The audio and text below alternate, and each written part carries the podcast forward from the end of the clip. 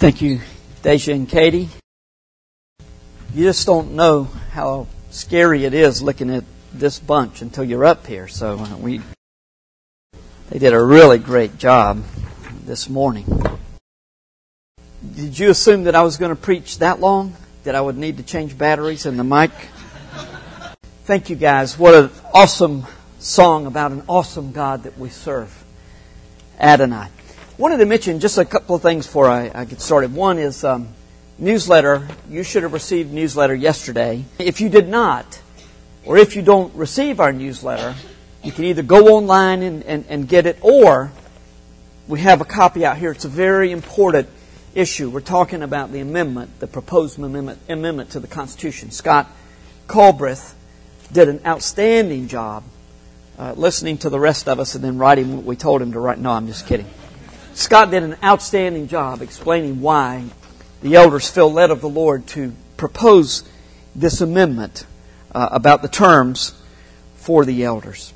And I, I don't know why David, I knew David and the group would be singing Great is Thy Faithfulness, but the timing didn't hit me until this morning. Wednesday, this coming Wednesday, would have been Linda's 54th birthday, and that was her favorite hymn, her favorite Christian song of all time. Great is thy faithfulness. And what an awesome, faithful God we serve. We're going to be learning about God the Father this morning. I enjoyed preparing this week so much. The, the home fellowships, the Sunday morning service, just thinking about God the Father, who He is. My own father, my own earthly father, uh, has dementia.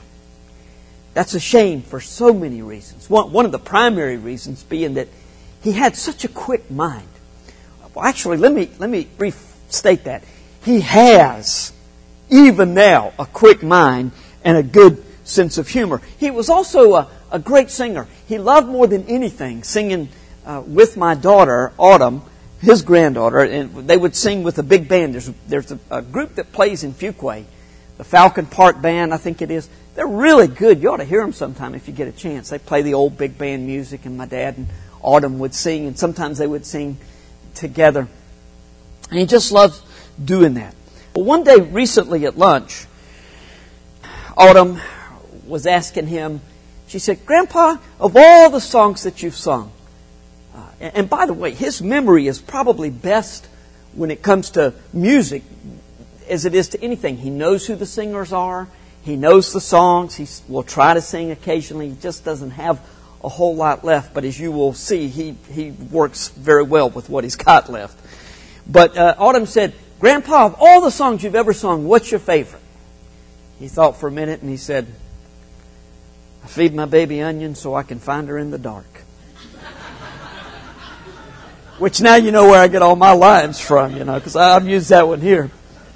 And we laughed, of course. I mean, laughed hard under the circumstances. And she said, Well, what's your second favorite? And he thought for a minute and he said, When that's your number one, you don't need a number two. we were eating yesterday, and, um, you know, he used to have this saying. Has anybody ever heard this saying? When something would surprise him, he would say, Well, fan my brows, starch my breeches, cut off my legs, and call me shorty. I mean, where does that come from? I never heard anybody say that but my father. So somebody said something that sort of surprised him, and a lot surprises him these days, you know. And he said, Well, fan my brows. I said, Isn't there more to that?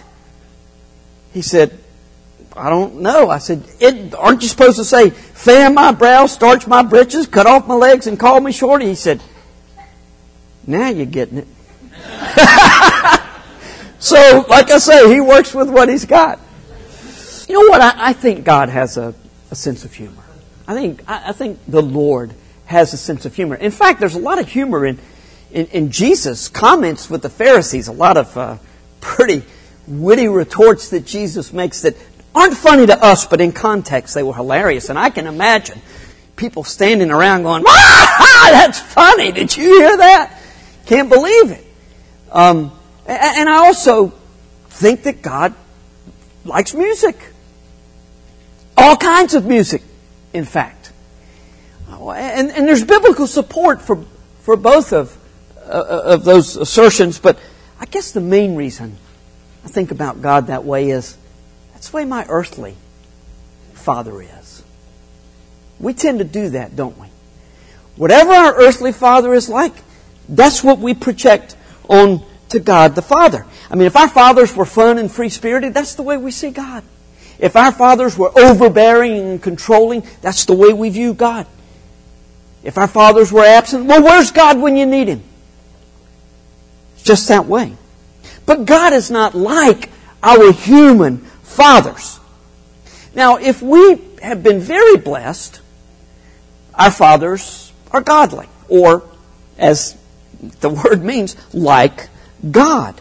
Our heavenly Father, though, is the perfect Father. And this morning we are blessed to think about the one we call the first person of the Trinity God the Father. We're in the middle of a series about the Trinity. If you're just joining us here for the first, first time, this awesome mystery that God is one and yet He is three. It's not either or, He's both. One essence, three persons God the Father, Son, and Spirit, and all three are God. But we're going to think about the first person of the Trinity, God the Father.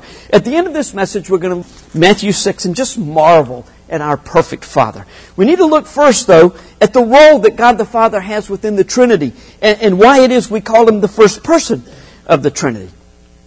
Our text today is Ephesians chapter 1, verses 3 to 14. And there's much here that we're not going to pursue. There's a great deal of truth we're not going to focus on because we are thinking this morning about God the Father's position in the Trinity and His work in relation to the Son and the Spirit and His work in relation to uh, us also in our lives.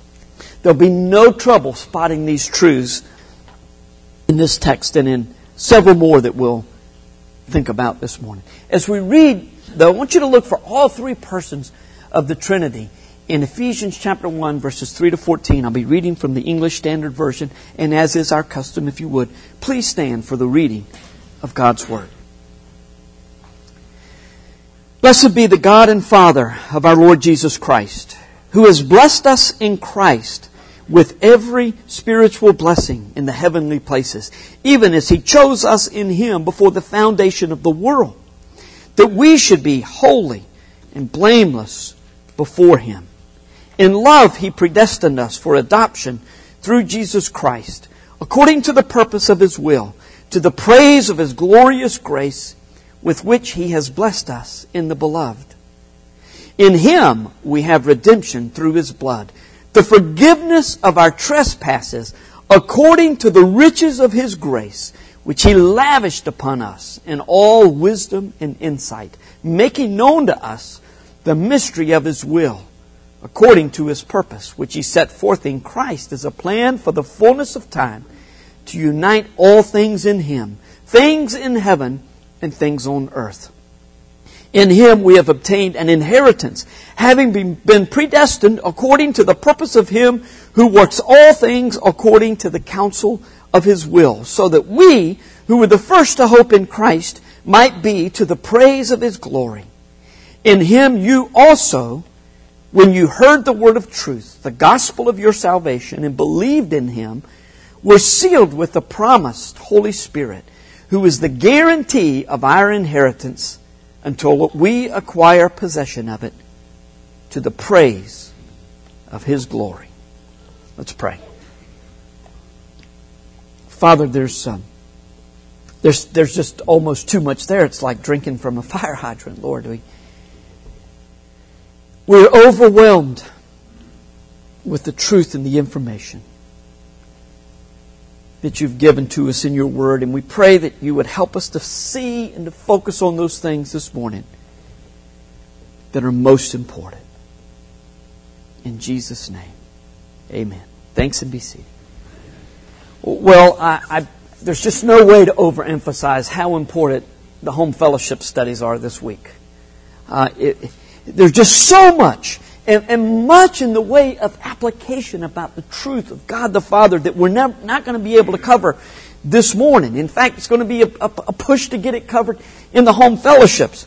If, if, you're not attending a home fellowship, you can access those notes on my blog, which you can get to through our church website next week. Not, not this week, next week. Everything there is a week behind. But if you regularly attend a, a home fellowship and, and, and, you can't be there this week, or if you just don't want to wait on it, email me and I'll, I'll send you those notes that, that, that we're going to be looking at in the home groups and the small groups this week. Well, this morning we're talking about the persons of the Trinity. Though God is one, He is three. God the Father, first person of the Trinity is our focus this morning. Now, now if, if God the Father, God the Son, and God the Spirit are co-equal, co-eternal, it's not that God came first and then He created the Son and the Spirit, but if they all three have existed forever back there, by the way, let's get this out of the way. I can think about eternity in the future. I got no problem with that. I want to live forever. I want to. I have no problem with that. I cannot get my mind around, nor can you, the fact that God has always been here, never had a beginning. That speaks to his transcendence, does it not? That we talked about last week. He never had a beginning. And the Son and the Spirit have always existed with him. They are eternal. So why do we talk about first person, second person, third person of the Trinity? Is Jesus as much God as the Father is? Is the Spirit in any way inferior to the Son and the Father? No. They are all three co-equal, co-eternal. So why then speak about first person, second person, third person? Because there is order in the Trinity. Some shy away from doing so today, but the scripture makes no, has no problem stating that there is order in the Trinity that includes authority and submission. There's tremendous love and respect among the persons of the Trinity. We'll cover that down the road. But this morning we're thinking about how there is the order with authority of the authority of God the Father. The clear references to all three persons of the Trinity in, in our text this morning. Did you notice the priority given to the Father as the architect of our redemption? We're going to go back and look at that a little closer. Next week, we're going to talk about the preeminence of Christ. He is, after all, the centerpiece of history. But he is so at the Father's direction and pleasure. God the Father wanted the Son to be in the spotlight. It is the Father in our text who is at the beginning of all that is good for us, and in the end, He rightly receives all the glory. Now, Ephesians 1 is often used to make a point. This text is used to make a point about election. And if you want to make a point about election, it's a good place to go to. But the truth is there. Can't deny it. But, but don't focus on the theological debate this morning. Just, just put those thoughts out of your mind and focus on the blessing that God chose you to be His child. God the Father chose you to be your child. If you have trusted Jesus as your Savior, you, you are the apple of God the Father's eye. It is the Father who is the author of all of these blessings to us. Election, adoption, redemption are all part of the Father's plan for you in Jesus. Blessed be the God and Father of our Lord Jesus Christ, who has blessed us in Christ in every spiritual ble- with every spiritual blessings in heavenly places, even as He, the Father, chose us in Him Jesus before the foundation of the world that we should be holy and blameless before Him. Not sure which one that hymn is. Maybe both. We, we need to be cleaned up to stand before God, but we're there because of Jesus.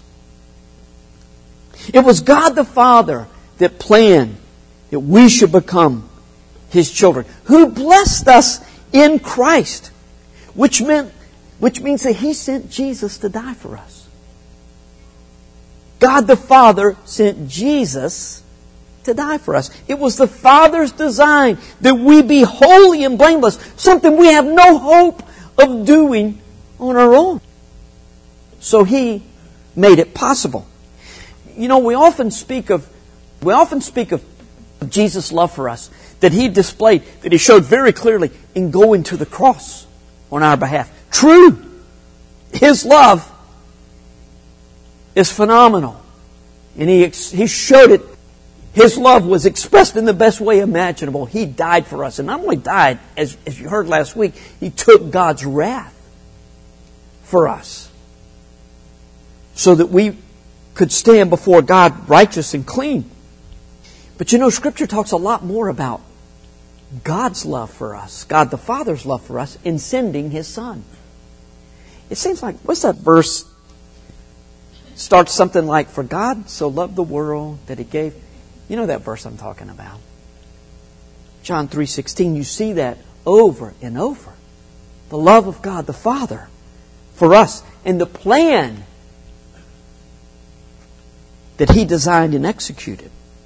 Then, our text tells us, according to the purpose of His will, God the Father adopted us as His children through Jesus Christ. Praise His name. Praise His glorious grace. He has blessed us greatly in the beloved, in Jesus. He's brought us into His family. What a loving Father. God the Father's plan provides for our redemption through the blood of Jesus' sacrifice. Now, I just mentioned last week. If you, if you weren't here last week, let me encourage you to either listen online or, or to get one of the discs out in the lobby so that you can hear law professor Jim McLaughlin. And it's important that it was a law professor telling us because this was a legal transaction that occurred between God and us. We had no hope. We were guilty as sin and, and then some. We were pathetically unprepared to stand before the judge of the universe, but someone stepped in, took our place. It was God's plan to send his son and, in essence, pun intended, to send himself to absorb his own wrath.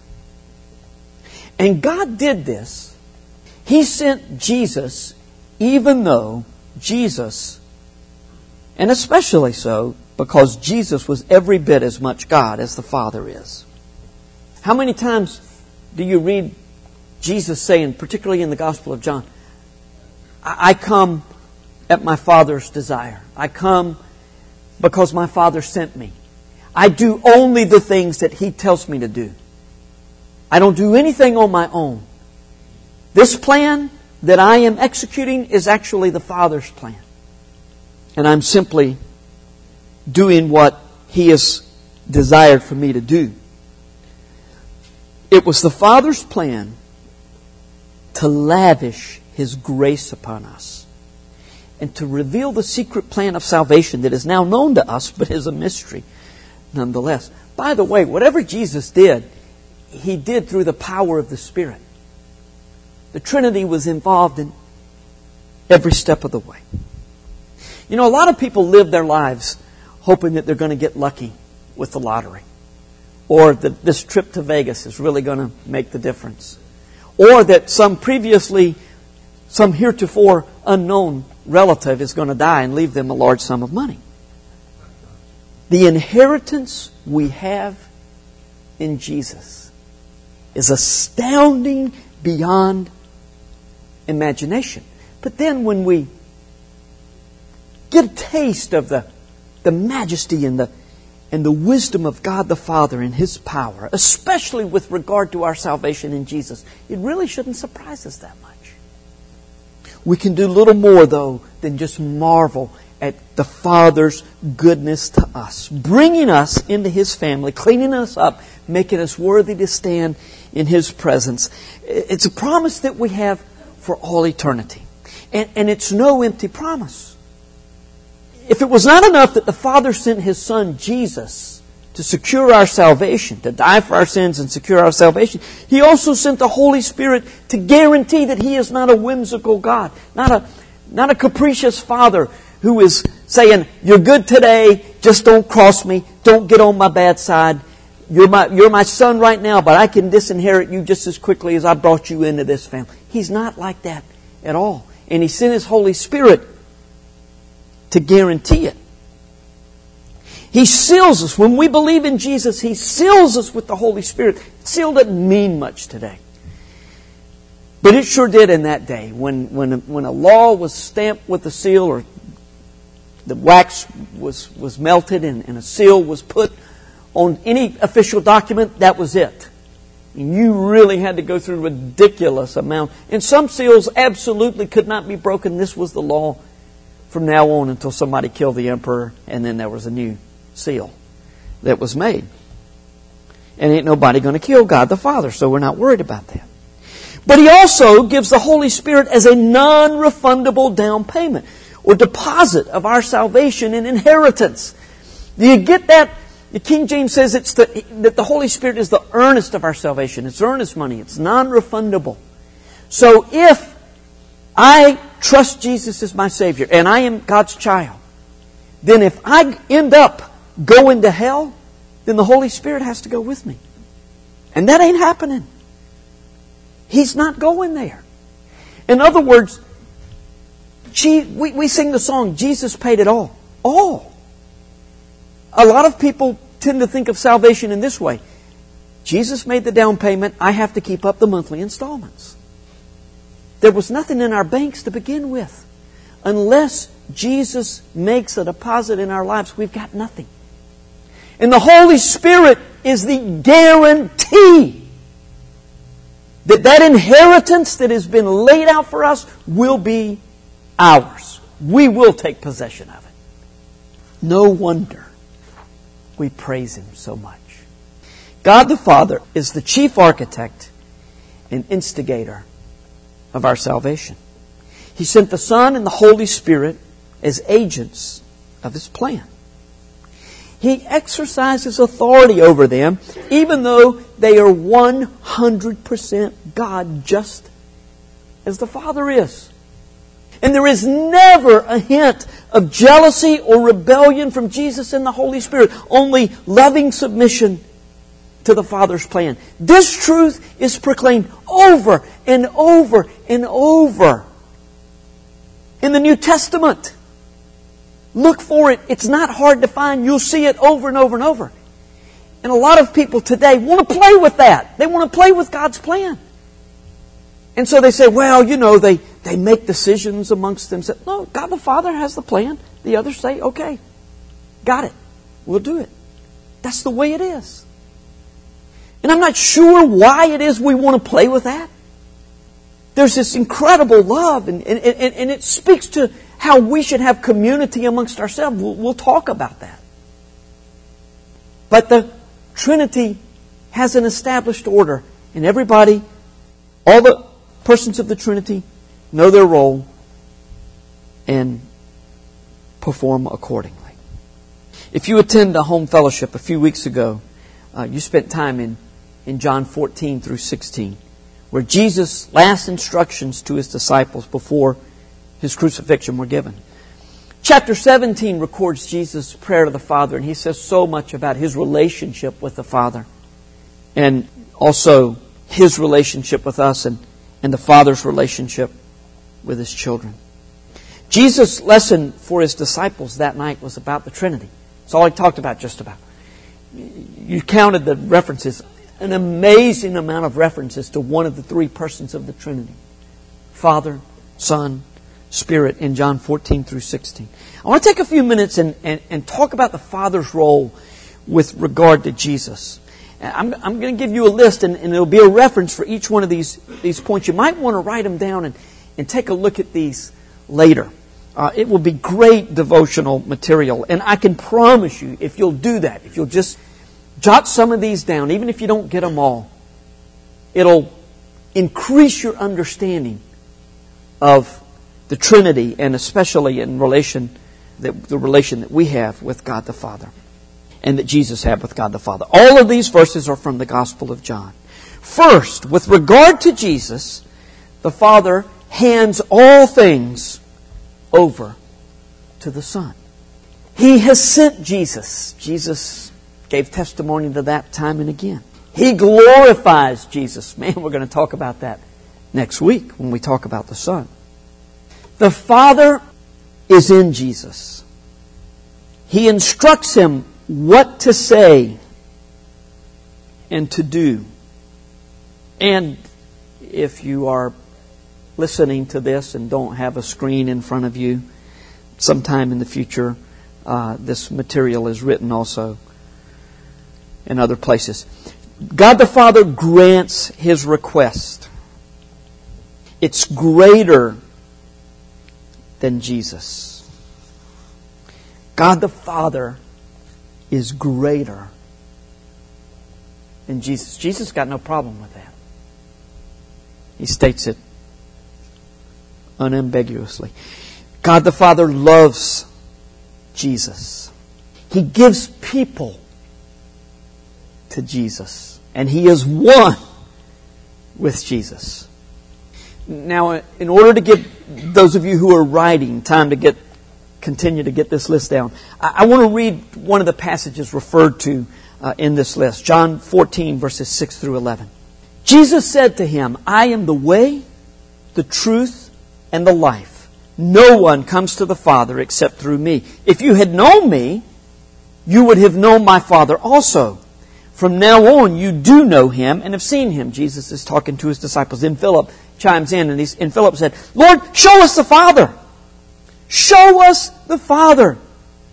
And it is enough for us. If you'll just show, you know, you, you keep talking about the Father. If you'll just show him to us, we'll be good. and Jesus is almost incredulous. He said, Have I been with you so long and you still do not know me, Philip? Whoever has seen me has seen the Father. How can you say, Show us the Father? Do you not believe that I am in the Father and the Father is in me? The words that I say to you, I do not speak on my own authority, but the Father who dwells in me does his works. Believe me that I am in the Father and the Father is in me, or else believe on account of the works themselves. Did you catch that Jesus said, I do not speak on my own authority, but the Father who dwells in me does his works? Jesus recognized the Father's position of authority and he willingly submitted, it to, submitted to it. But God the Father works in our lives also. Not only does he work in, in the, through the Son and through the Spirit, but he works in our lives also. Let's consider how he works with regard to believers. Once again, all of these verses are from John's Gospel and were spoken to Jesus on the night before he was crucified. These are all promises about the Father's relationship with his children. And these especially will be helpful for you if you'll write these down and then meditate on them. Read them and meditate on them this coming week. There is adequate space for God's children in his house. John 14, 2. He will send the Holy Spirit to them. What a great promise. We'll, we'll look at that in two weeks. He will love his children. Perfect love. Not the kind of love that we got from our fathers. Even if they were great fathers, their love was imperfect. He loves his children perfectly. He will come and stay with them and not leave ever. He will care for them in order that they may bear more fruit. He will grant their request. He will protect them from the evil one. In fact, He is our only hope of protection. And He will enable them to be one. One with one another and one with Him. Well, we're just getting a glimpse of God the Father this morning. There's just a little bit more to come, but, but the real application is going to be in the home fellowships. And if you can't get it there, get it online. Before we finish uh, with one closing thought, I, I wanted to read a passage from Matthew's Gospel in which Jesus tells us of the Father's, our Heavenly Father's, tender love for us. His wonderful, great love for us. We're going to look at Matthew 6, verses 24 to 34 in the New Living Translation as Jesus speaks at the Sermon on the Mount. So I tell you, don't worry about everyday life, whether you have enough food, drink, and clothes. Doesn't life consist of more than food and clothing? It's almost embarrassing to read these words. I mean, these, were, these were people who, who not only didn't know if they could find enough food to stay alive, they didn't know if they could get enough water to drink. And, and we're just going to die if we don't have the latest shoes or suit or whatever. Look at the birds, Jesus said. They don't need to plant or harvest or put food in barns because your heavenly Father feeds them. And you are far more valuable to Him than they are, in spite of what some people want to tell you. Can all your worries add a single moment to your life? Of course not. In fact, worrying will take years away, days anyway, weeks, months. And why worry about your clothes? Look at the lilies and how they grow. They don't work or make their clothing. Yet Solomon, in all his glory, was not dressed as beautifully as they are. And if God cares so wonderfully for flowers that are here today and gone tomorrow, won't He surely, more surely care for you? You have so little faith. So don't worry about having enough food or drink or clothing. Why be like the pagans who were so deeply concerned about these things? Oh my goodness, that, that hurts. Your heavenly Father already knows all your needs and He will give you all you need from day to day. If you live for Him and make the kingdom of God your primary concern. See, that's why the Father means so little to us. We're not seeking first the kingdom of God. We're seeking first the kingdom of Brad and Drew and Jack. And I ain't messing with the women.